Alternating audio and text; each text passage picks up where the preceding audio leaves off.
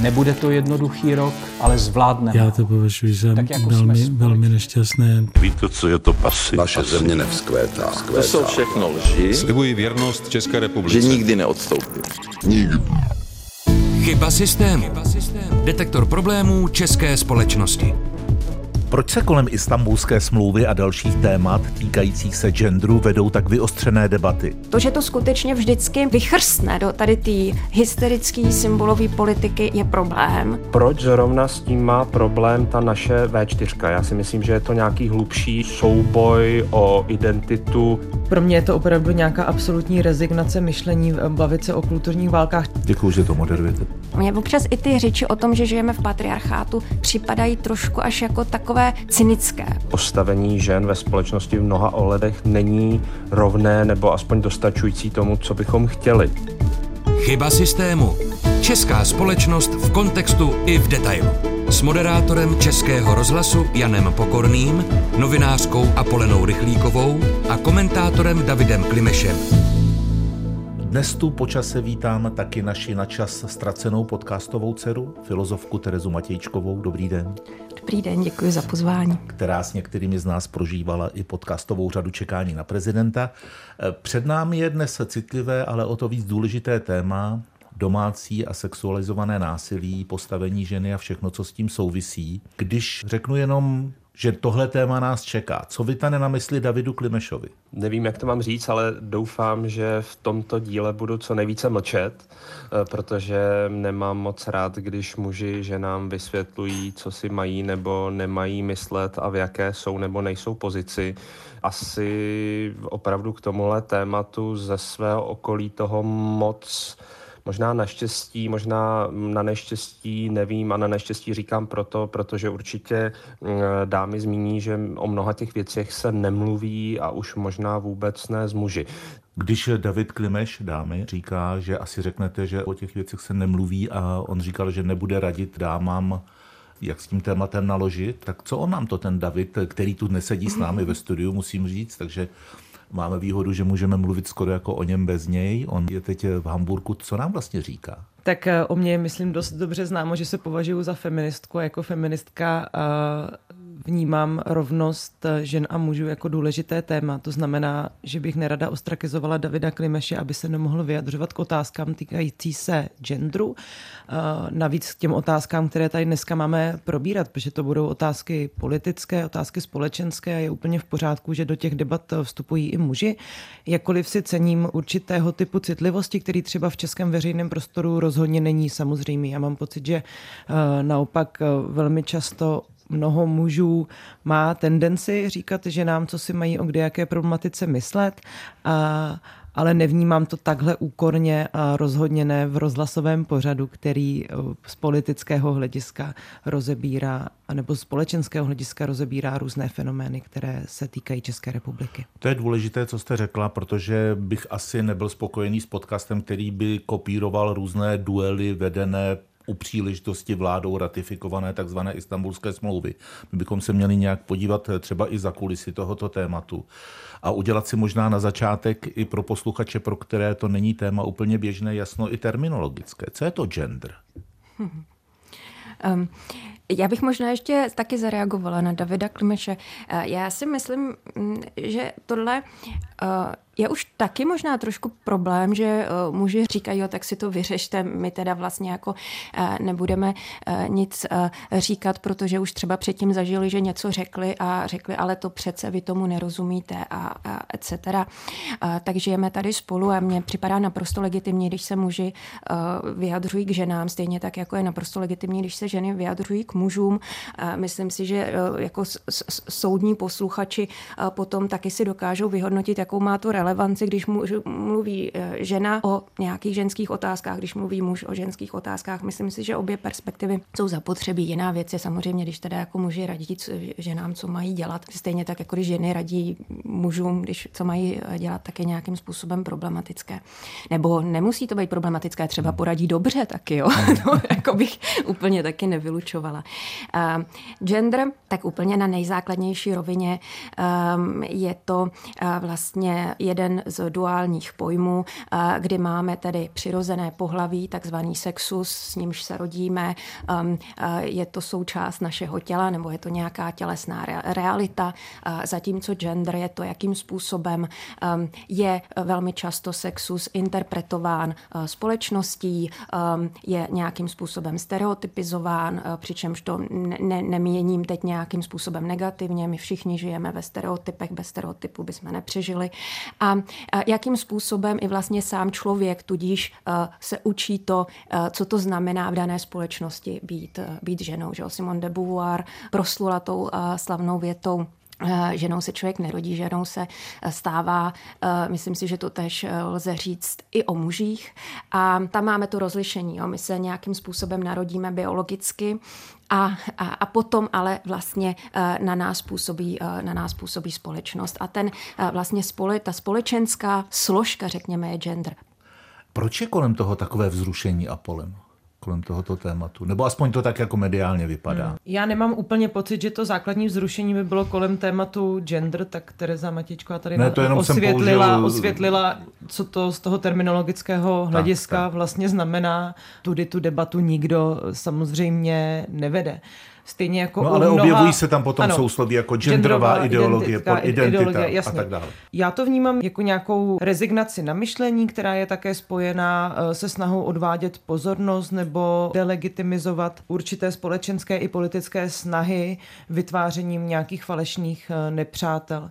Já myslím, že ta debata u nás je bohužel na takové úrovni, kdy se velmi těžko v tom přehlceném prostoru dostáváme k podstatě toho, o čem je řeč a taky se to velmi často děje s nějakou necitlivostí. Já třeba pojem genderová ideologie ani nechápu, ani nevím, co má znamenat, absolutně nerozumím tomu, proč je používaný, protože samozřejmě zní jako eh, něco, co je samo o sobě totalitní nebo samo o sobě utlačující takže eh, jako vnímám to jako nějakou snahu rozbřednout tu debatu na takové jednotlivosti, že se v nich potom člověk, který nemá aparát na to nebo možnosti se v tom orientovat, ztrácí a ta reálná podstata zůstává nedočená. Ono je to asi vůbec problém veřejné debaty v České republice, že když chcete něco trochu zamotat, anebo jakoby na oko zvědečtit, tak tomu přidáte ten ismus, že jo? takže hmm. řeknete genderismus, neomarxismus, pozitivismus a podobně. Ale já myslím, Tereza... že vím, co je jako genderová ideologie. No. Jo? Jako jenom čistě jako na terminologické rovině a že rozumím i tomu, co, mm, že někdo s tím může mít problém. Ehm, e, vlastně s tvrzením, že mm, tady není rozhodující tělo, ale skutečně to, jakým způsobem um, společnost to tělo interpretuje. To znamená, že tady není žádná danost, že není příroda, že je jenom kultura nebo že je jenom společnost, anebo dokonce to, co vlastně daný člověk jako cítí, jo? že se můžeme, že to znamená, že je vůle, není danost, hmm. jo? ať už na subjektivní nebo objektivní rovině. A to ne, netvrdím, jo, jako nějak to neobhajuju nebo nezatracuju, ale myslím si, že tohle skutečně je uh, genderová ideologie. Takováhle stanoviska samozřejmě v té společnosti jsou přítomná, ale způsob, jakým odpůrci můžeme se bavit určitých třeba zákonů, určitých proměn, určitých postupů v té společnosti zneužívají tohohle termínu na označení čehokoliv, co se jim nelíbí. Vlastně hraničí s něčím podobným, co vidíme u dezinformací, kdy v podstatě jakýkoliv ne úplně jasně vyhraněný názor třeba na nějakou problematiku může být nazván dezinformací. Já chci tím říct, že si myslím, že to, co říkala Tereza, existuje, ale bavme se o tom, do jaké míry je to přítomné v té společnosti natolik silně, aby výrazné postavy politického a společenského života měly tendenci nebo museli neustále opakovat, že je to nějaká řídící věc, kvůli které se nakonec naše v úvozovkách západní civilizace rozpadne a přestane existovat. Tohle strašení a vytváření vlastně nějakých falešných narrativů já vnímám jako velmi problematické, protože když se třeba budeme bavit o istambulské úmluvě nebo o redefinici znásilnění, tak to není nějaký nástup genderové ideologie, to je snaha o nějaký třeba citlivější přístup na legislativní úrovni a dokonce taková, na které jsme se my, co by Česká republika, podíleli aktivně, když se třeba budeme mluvit o stambulské umluvě koncem eh, nultých let. V uplynulém týdnu, kdy vláda ratifikovala takzvanou istambulskou smlouvu, jinak tedy úmluvu Rady Evropy o prevenci a potírání násilí vůči ženám tak eh, jsme byli v médiích svědky, už jsem to říkal, takových těch očekávatelných politických debat, proč ano, proč ne, proč bychom neměli být svědky, jsou to političky a politici, hmm. kteří venkoncem v tom parlamentu mají mandát občanů rozhodnout. Nechci ani v tomhle podcastu opravdu a neumím to vést výsostně politickou debatu, ale můžeme tu její podobu komentovat. Vy jste mluvila o podstatě toho problému, že těmi různými fígly řečnickými, jako bychom nešli k tomu jádru hmm. věci. Co je to to jádro věci? Tak to jádro věci, které se týká Istanbulské umluvy, je, a e, ta, ta debata se nevede v nějakých posledních letech, ta debata se vede opravdu od počátku nultých let, kdy vlastně v Evropě a v Evropské unii vzrostla nějaká potřeba standardizovat způsob, jakým se přistupuje k genderově podmíněnému násilí, nebo domácímu násilí, nebo sexualizovanému násilí. Když mluvím o genderově podmíněném násilí, tak to a samozřejmě existuje i vůči mužům. E, ta problematika se týká i násilí na dětech. Následně byl po nějakou dobu Radou Evropy vypracováván dokument, na kterém se Česká republika podívala Možná takovou perličkou je, že tehdy za nás, za Českou republiku, ho schvalovala zástupkyně eh, ministra spravedlnosti, již v té době byla Daniela Kovářová. Nynější senátorka. Ano. Eh, která je momentálně tou největší odpůrkyní eh, istambulské umluvy. To, že se současná vláda Petra Fialy rozhodla posunout tu debatu dál, já vnímám jako do jisté míry eh, překvapivé, zároveň vnímám, že ty debaty na rozdíl třeba od těch let, kdy ta umluva měla být ratifikována, protože my jsme ji posléze podepsali, tu ratifikaci jako jedna z těch mála zemí evropských nemáme, to, že se to dostalo vlastně až k té ratifikaci u právě této vlády je možná překvapivé, na druhou stranu ten tlak už opravdu zesílil a na druhou stranu mám pocit, že se trošku vyčerpaly ty debaty, které svého času velmi vedla třeba SPD a další. Jinak ta úmluva vlastně má za cíl nějak lépe chránit a postihovat ať už domácí nebo sexualizované násilí. Je kolem ní celá řada mýtů, jako že skončí pomláska a že nechrání muže a tak dále. To samozřejmě se tam eh, neděje.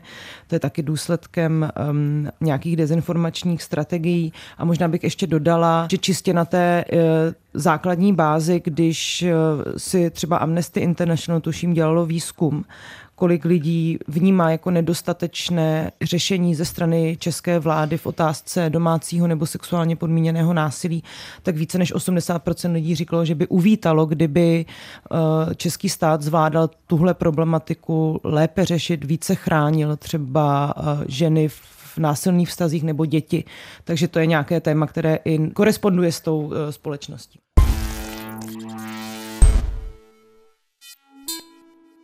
Zeptám se našeho posluchače, Davida Klimeše, jestli by nechtěl učinit nějakou poznámku na téma Istanbulská umluva a její odraz na české politické scéně. Stává se, že se na tom tématu neschodnou ani zástupci třeba nynější pěti koalice, ani členové jedné politické strany. Je to politický problém nebo spíš světonázorový problém?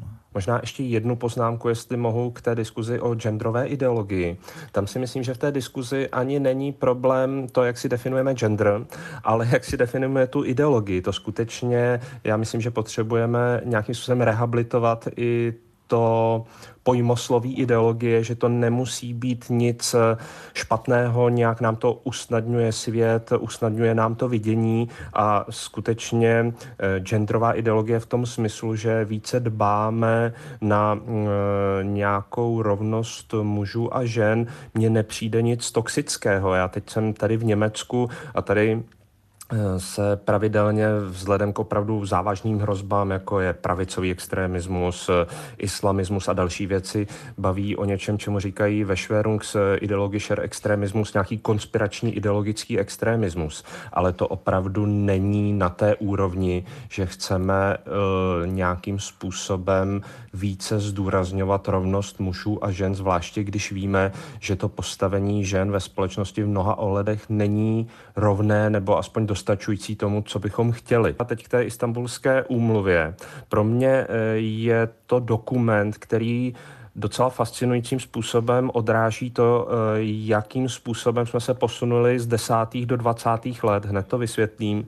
Ten dokument vzniknul v desátých letech, teď zpětně můžeme brát za docela, bych řekl, liberální v Evropě a vlastně hodně států je schvaluje ve 20. letech. A ne náhodou eh, se ta debata v mnoha státech posunula a možná ne náhodou největší problémy s tím mají státy eh, střední a východní Evropy a speciálně ty středoevropské státy, eh, V4, tak jsou hodně silní odpůrci. Ono se často zmiňuje, že to kromě Česka, Slovenská, Maďarska se odlišuje Polsko, které to schválilo, ale ono to schválilo 2015 ještě za vlád občanské platformy a současná konzervativní vláda poměrně silně už několik let říká, že by z toho chtěla vystoupit. A v té chvíli je teda pro mě tady otázka právě již politická, jestli skutečně se stále bavíme o nějakém mm, vztahu mužů a žen a jakým způsobem chceme tento vztah moderovat nebo e, zlepšit a zároveň s tím nemají problém některé mm, konzervativní státy nebo tradičně katolické jako Itálie a další. A proč zrovna s tím má problém ta naše V4? Já si myslím, že je to nějaký hlubší souboj o identitu jednotlivých středoevropských států, případně celé střední Evropy a že opravdu moc to nesouvisí s tím obsahem istambulské smlouvy, protože ta z mého pohledu je celkem bezproblémová. Najdeme tam e, některé věci, které jsou na diskuzi a je pravděpodobné, že kdyby e, ty slova e, se nepsaly v desátých letech, ale ve dvacátých, tak jsou trošinku jiná. Ale skutečně myslím, že tam není nic, co by nějak zásadně bylo v kolizi s tím, co dosud máme v právním řádu. A myslím si, že to, že se připojí, připojíme k těm, kteří tu istambulskou smlouvu schválí, eh, tak vlastně to není nic, co by jakoliv kohokoliv ohrožovalo a mm, je to něco, co může pomoci a je pak dost na nás, na tom národním legislativním rámci, jak si ty jednotlivé jednotlivé články té istambulské smlouvy budeme vykládat a vlastně popasovávat je s tím, co už na uh, ochranu slabších, když to řeknu takhle obecně v té společnosti nebo nějak znevýhodněných máme. Takže to je jenom můj názor, že to politická, ta politická vřava není ani tak o vztahu mužů a žen a genderové ideologii, ale spíše o tom, že opravdu střední Evropa více či méně v různých státech té 4 je v nějaké hluboké identitární krizi a zrovna teď do toho splachujeme i istambulskou smlouvu a ne náhodou před těmi deseti lety o tom zas takový povyk nebyl, protože ještě ta krize asi nedostoupila takového vrcholu jako nyní.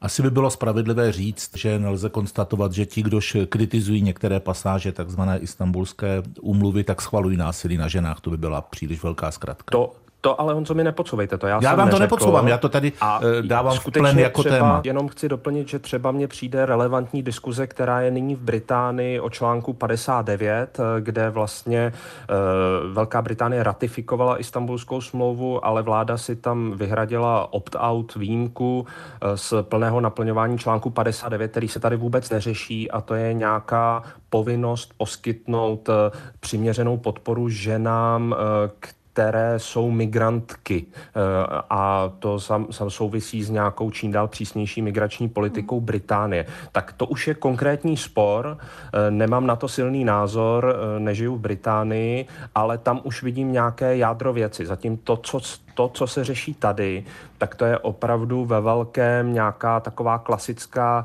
definice hyperreality, kdy vlastně ten znak pro realitu nahrazuje tu realitu samotnou a to si myslím, že ničemu neprospívá. Mm-hmm. Tereza Matějčková, její momentálně relevantní názor na tohle téma? Tak i vlastně Německo uh, přijalo tu úmluvu s výhradou vůči článku 59 a 44. Ta výhrada, uh, myslím, právě v březnu tohoto roku vypršela a nyní teprve platí v Německu v celém rozsahu Istanbulská úmluva.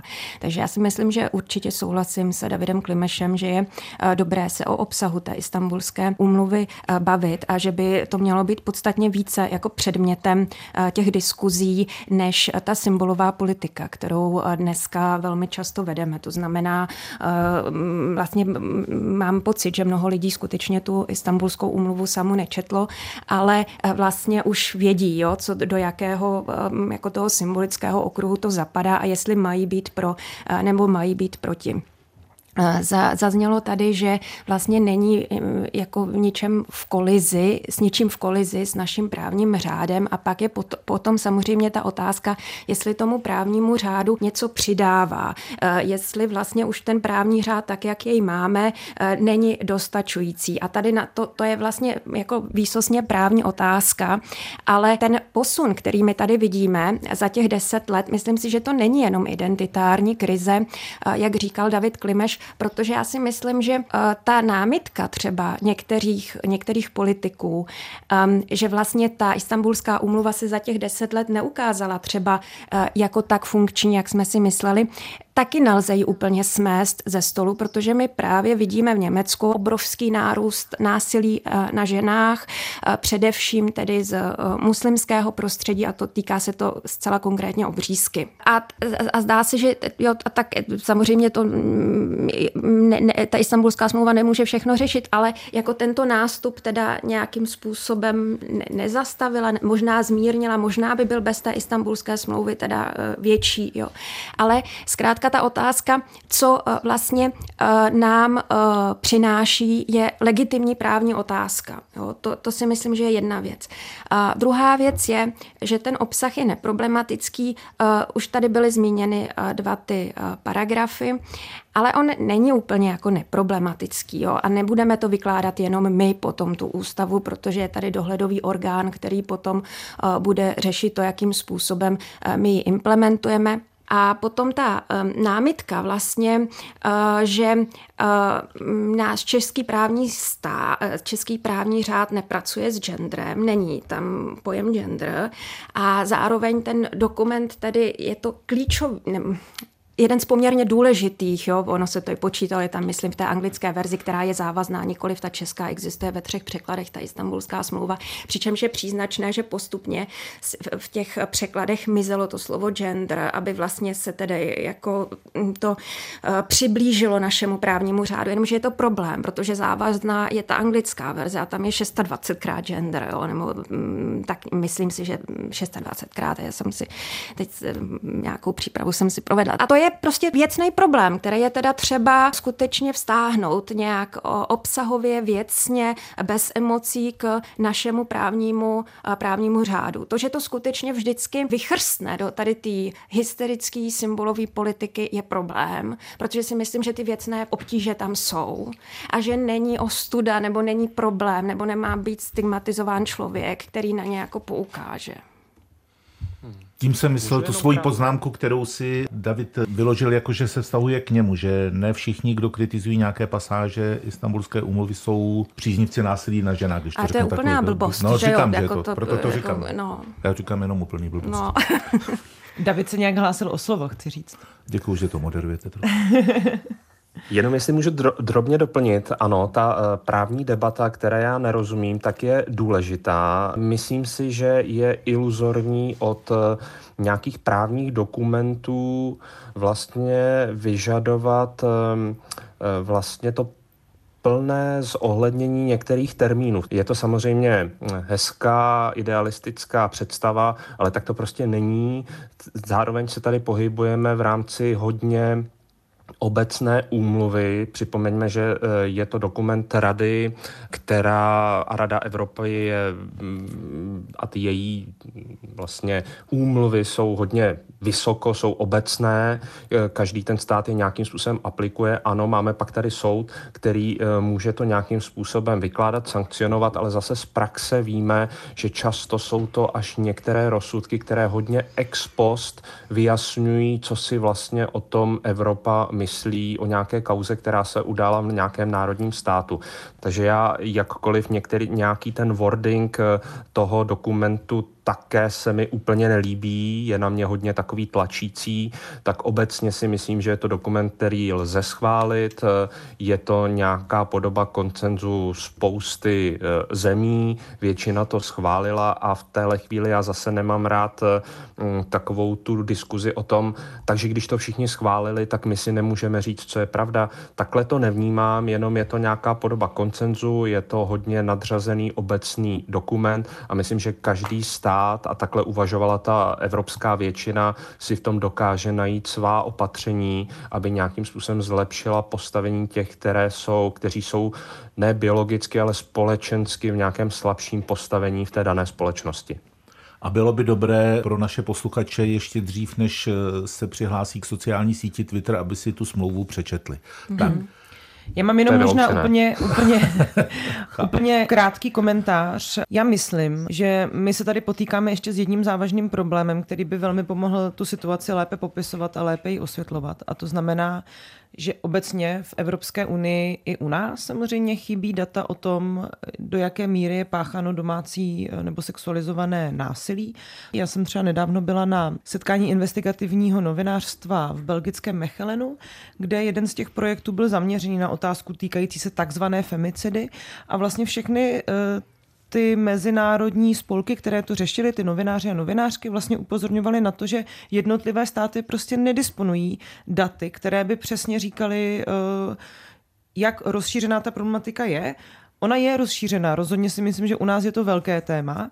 A uh, viděli jsme to třeba za covidu, kdy jako najednou poprvé snad vy, vyhřezla nějaká kampaň, která tematizovala, že to, že někdo musí být doma, neznamená, že je v tom bezpečí, že zůstat vlastně v bezpečí, aby se člověk nenakazil koronavirem, může pro někoho znamenat jinou formu nebezpečí. A na to samozřejmě potom naléhají ale další věci, které třeba ta istambulská umluva se nějakým způsobem snaží narovnávat. Typicky se to dá dobře z mého hlediska ilustrovat třeba na otázce utajených asilových domů, které v České republice máme akutní nedostatek člověk. Eh, já mám třeba přímou zkušenost s kamarádkou, která byla eh, obětí násilného vztahu, eh, žila v Rakousku, v podstatě do 14 dnů byla možná se s celou rodinou odstěhovat do utajeného asilového domu. V České republice, když jsem měla možnost točit s ženami z utajených asilových domů, tato procedura trvá neskutečně dlouho. Opravdu my narážíme i na nějaký infrastrukturní nedostatek. Chci říct, že jsou nějaké konkrétní věci, které ta istambulská umluva může zlepšovat a ta debata se jakoby o nich eh, nevede, protože právě zůstává na té symbolické úrovni, která má i úplně fantasmagorickou podobu typu, že se budou děti krást nebo nějaké věci, které vlastně pronášel třeba Monsier Pidha a tedy. Chyba systému. Chyba systému. Detektor problémů české společnosti. Debata, která se pojmenovává jako postavení ženy v české společnosti, by měla téhle debatě o násilí na ženách předcházet nebo ji doprovázet. Kde jsme v té debatě teď? Ježiš, to já nevím, to záleží na tom, z jakého eh, hlediska se na to budete dívat a koho se budete ptát. Eh, co já vidím eh, ze, ze svého hlediska je Mm. A já to, já jsem tady zmínila Simone de Beauvoir, jo? Mm. tak já na to navážu, protože jsem dlouho učila na filozofické fakultě, a nebo dlouho, nějakých deset let. A co mě tam vlastně, a učila jsem mimo jiné i text druhé pohlaví a velmi často potom eh, na eh, ten eh, text psali nebo chtěli psát studentky nějakou práci nebo velmi často nebo nějaký postupový práce, bakalářský práce. A, a co mi vlastně na tom přišlo výrazné, že často, že protože Simon de Beauvoir je z první generace, která, ehm, která mohla vůbec studovat na vysoké škole. Jo, a to druhé pohlaví vlastně mm, přelomová kniha, kde vlastně ukazuje, že muž je norma, a žena výjimka. Velmi jako silná myšlenka, velmi eh, ve své době pravdivá myšlenka. A teď je samozřejmě otázka, kam jsme se posunuli, jestli jsme se posunuli. A já mám tu tendenci říkat i veřejně, že jsme se posunuli docela hodně. A velmi často jsem tedy za to i kritizována, že vlastně bagatelizuju eh, některé problémy. A mně zase připadá, že velmi často my v té diskuze vlastně zůstáváme, jak kdybychom byli v období té um, Simone hmm. de Beauvoir, jo? jako kdybychom se neposunuli. Já to vidím, i když vlastně ty několikrát teda jsem uh, jako měla dojem z těch prací, kdy jsem se těch eh, studentek ptala, no a vy si tedy myslíte, eh, že nadále eh, jste ta výjimka, že jste ta druhá. To přece není pravda. A, a oni tento pocit jako mají, nějakých šest studentek, jo? to znamená, nechci to nějakým způsobem nadsazovat, ale je to nějakým ohledu moje zkušenost a, a to mi vlastně vždycky přijde, přijde tak jako osobně líto, protože si myslím, že to není pravda, že uh, ženy skutečně, zvláště ty, které třeba studují na filozofické fakultě, uh, mají obrovské možnosti. Neříkám, že nenaráží na problémy, ale vlastně myslím si, že jsme se posunuli hodně a já bych se třeba za druhou už vůbec nebyla ochotná považovat. Jo. Mě občas i ty řeči o tom, že žijeme v patriarchátu, připadají trošku až jako takové cynické, protože si pak říkám, tyjo, a co bychom říkali lidem třeba ženám v Afghánistánu, v jakém jako systému žijí oni. Jo. Hmm. Takže třeba tohle mi připadá, že je už špatná řeč o tom dneska hmm. hovořit o patriarchální strukturách tady u nás. A tak já si dovolím směrem k vám při udržení tohoto tématu, řekněme postavení ženy ve společnosti, říct teď jedno aktuální jméno, Zuzana Čaputová. Hmm. No tak eh, Zuzana Čaputová je nesmírně výrazná uh, politička, nesmírně odvážná politička. Uh, Ale která, už to nechce dělat. Která toho, a už to nechce dělat. Tak to myslím si, že nemusí jako nutně souviset s tím, tak spousta mužů taky odstupuje, nebo spousta mužů nechce nastupovat. Um, druhý, uh, druhé kolo, já rozumím tomu, že je to naprosto vyčerpávající, já bych taky nechtěla teda uh, tuhle uh, práci dělat. Ale jak ten její krok může působit? Ona při tom vyjádření teda zmínila to, že uh, vlastně jakmile člověk dá najevo nějakou, teďka nevím přesně, jak to řekla, křehkost nebo lidskost, tak se stává nesmírně, uh, nesmírně napadnutelný. Zdá se mi, že občas už taky upadáme do takové až jako fetišizace eh, citlivosti, která je nesmírně důležitá pro každou spravedlivou společnost. Citlivost je nesmírně důležitá, znovu to řeknu, ale bez eh, vlastně síly eh, je nemá. A myslím si, že prostě hm, jako politička by neměla být jenom citlivá, měla by být i velmi silná, a což určitě Zuzana Čaputová je, ale asi tam jako, ale já ji jako nechci nějakým způsobem soudit, ale v momentě, když člověk je na této pozici, tak vlastně asi jako je prostě škoda, že jí tady, to, tady, ten, tady ten typ nějaký síly schází, protože tam potom budou jenom ti politici, kteří zjevně uh, tuto sílu v nějakým smyslu mají. No. A Polena se tady může uhlásit? Jo, uh, já, jsem možná, já možná zůstanu u Zuzany Čaputové. Zuzana Čaputová nikdy neadresovala, že by kandidovala. Po druhé, ona v tomhle hledisku nikomu nic nedluží. Jsem skoro přesvědčená o tom, že schopnost přiznat si, že nějaké věci prostě už nezvládám, je mnohem eh, větším projevem zralosti a mnohem větším projevem mentální i jakékoliv jiné síly, než uh, nějakou její absencí. Myslím si, že i projev slabosti, umění projevit slabost je vlastně svého druhu v dnešní společnosti síla. Pokud nám vadí, že Zuzana Čaputová odchází z politiky, možná bychom se měli podívat na veškerá data, která mluví o tom, jakým způsobem jsou ženy ve vysoké politice napadány. Ona sama uh, vlastně čelila i takovým věcem, že před její dům uh, chodili neustále lidi, vyhrožovali jí smrtí, dotýkalo se to jejich dcery, jejího partnerského života. To jsou opravdu standardy, které se v té politice dít nemají. Pokud nám vadí, tak máme dělat něco s nimi, aby to prostředí bylo méně toxické i pro ženy, které jsou v tom prostředí jednoduše zranitelnější, protože že se řeší neustále jejich kompetentnost, nekompetentnost, způsob, jakým vypadají. Eh, co se týče debaty o druhém pohlaví, to, co chci říct, je, že veškeré indexy hodnocení rovnosti žen a mužů, které se zaměřují na postavení České republiky, říkají, že ten náš růst od roku 2010 patří k nejpomalejším v Evropě. Myslím si, že by bylo fakt dost naivní tvrdit, že se ten pokrok neodehrál ale pojďme se bavit, jakým způsobem třeba v porovnání se zeměmi, které jsou v nějakém našem kulturním a společenském okruhu, to je jak když se mluví o ekonomické situaci a někdo řekne, tak podívejte se, v Čadu se mají hůř. Samozřejmě, že v Afghánistánu se mají hůř. Ale my se přece nebudeme srovnávat s Afghánistánem. My se pohybujeme v nějakém společensko-kulturním rámci, který odpovídá prostoru střední, možná západní Evropy. To je přece ten ideál, ke kterému se má směřovat. Já ho, jako, myslím si, že tohle dohánění je taky nějak problematické. Ty indexy mluví o tom, uh, že jsou to právě ženy, které v České republice stále nedosahují um, takové podpory, že, že máme celou řadu feminizovaných odvětví, které se váží k nějakému podfinancování, typické to vzdělávání, péče, zdravotnictví a tak dále.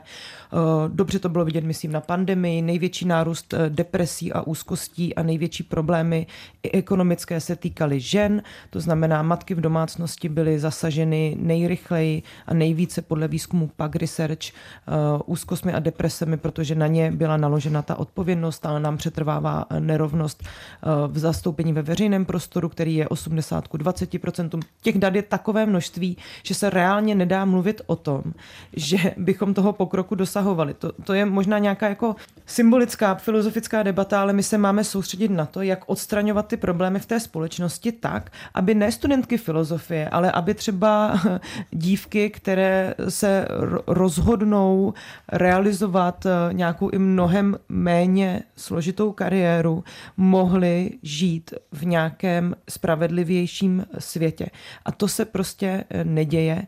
A taky bychom měli řešit to, co to vlastně znamená, když se ženy vrhnou do toho veřejného prostoru a čemu tam čelí. A to, se, to je ta další noha, protože já vlastně to Zuzanu Čaputovou chápu. Já bych taky nechtěla být jako terčem takové nenávisti po tak dlouhou dobu a vlastně řešit, jestli to je absence síly, mi připadá eh, vlastně už taková nálož na ní a taková míra viktimizace a eh, individualizace té její odpovědnosti, že jakkoliv to její rozhodnutí je demobilizační pro, myslím si, ženy, které chtějí vstoupit do politiky, eh, tak furt bychom to měli brát jako její rozhodnutí a respektovat ho. To my bereme, že je to její rozhodnutí a respektujeme ho, jenom si o tom zkoušíme něco myslet.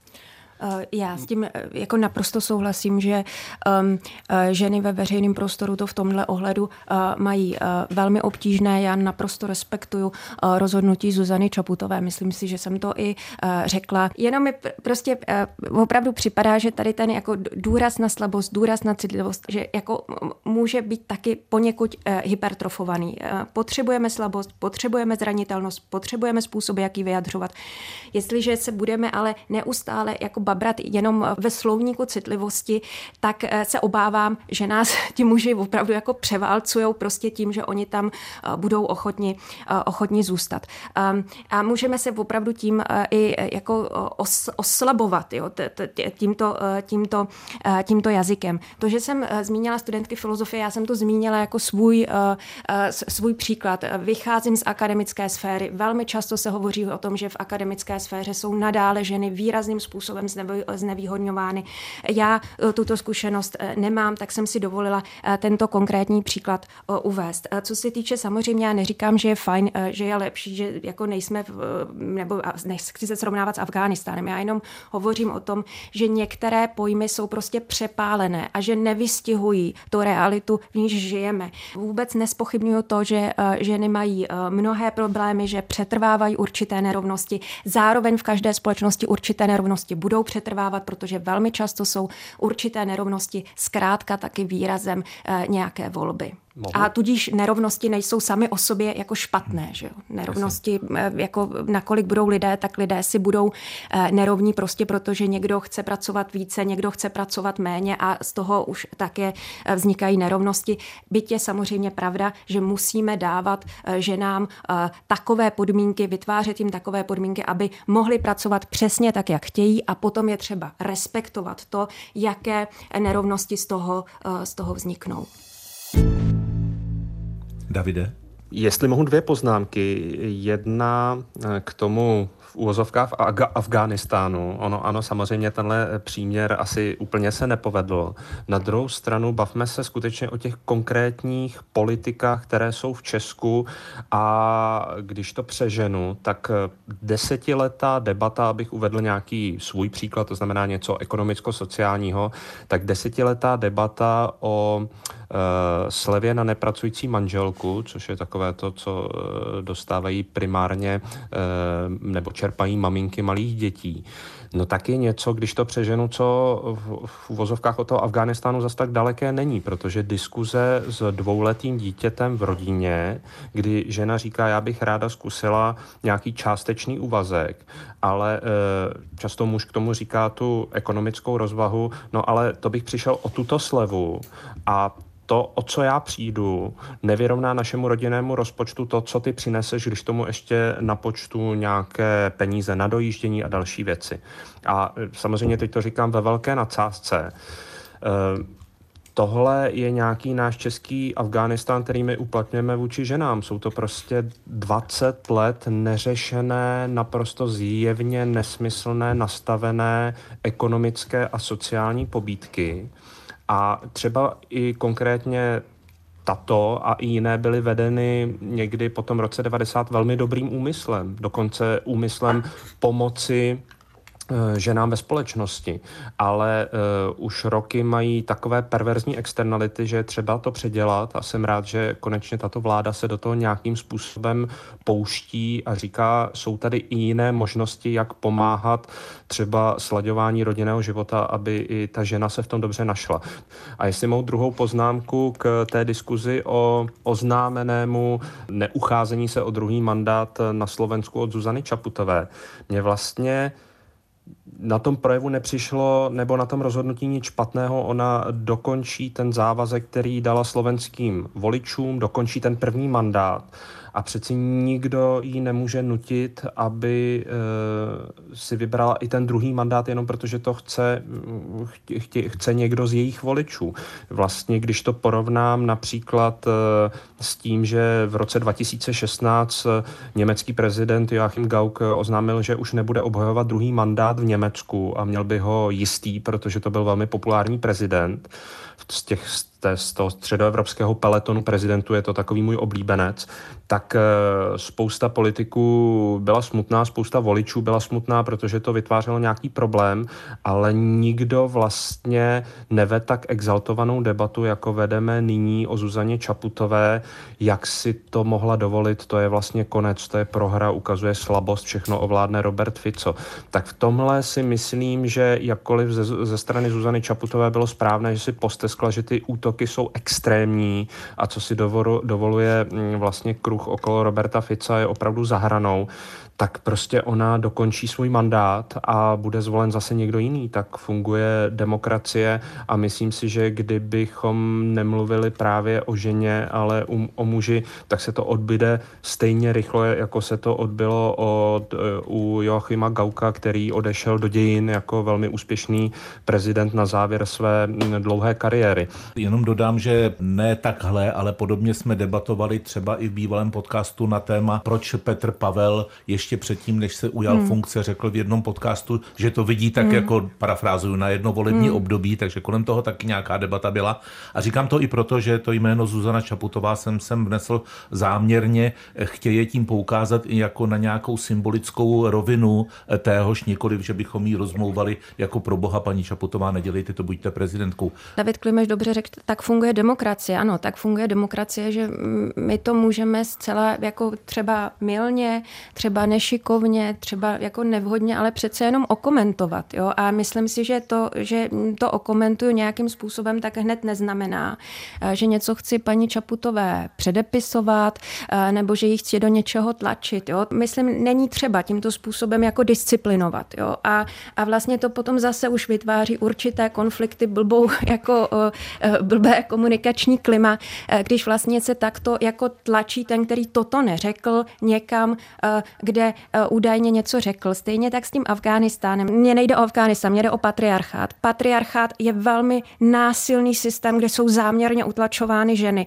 Toto slovo se užívá pro popis naší skutečnosti. Já říkám, to je spíše Afghánistán, méně Česká republika. Proto bych rád, abychom se vrátili k tomu eh, meritu věci, kvůli kterému jsme se tady sešli, abychom sami neukázali příklad pokroucené a trochu hmm. pošramocené diskuse. Já když si vzpomenu na začátek toho dnešního podcastu, eh, kde dostala slovo Eh, Apolena Rychlíková, tak vlastně mě vytanulo na mysli, že vlastně u takových genderových, ale někdy i dalších témat, ať už to byli uprchlíci, mm-hmm. nebo já nevím, teď auta na spalovací motory, se často objevuje ten pojem kulturní válka.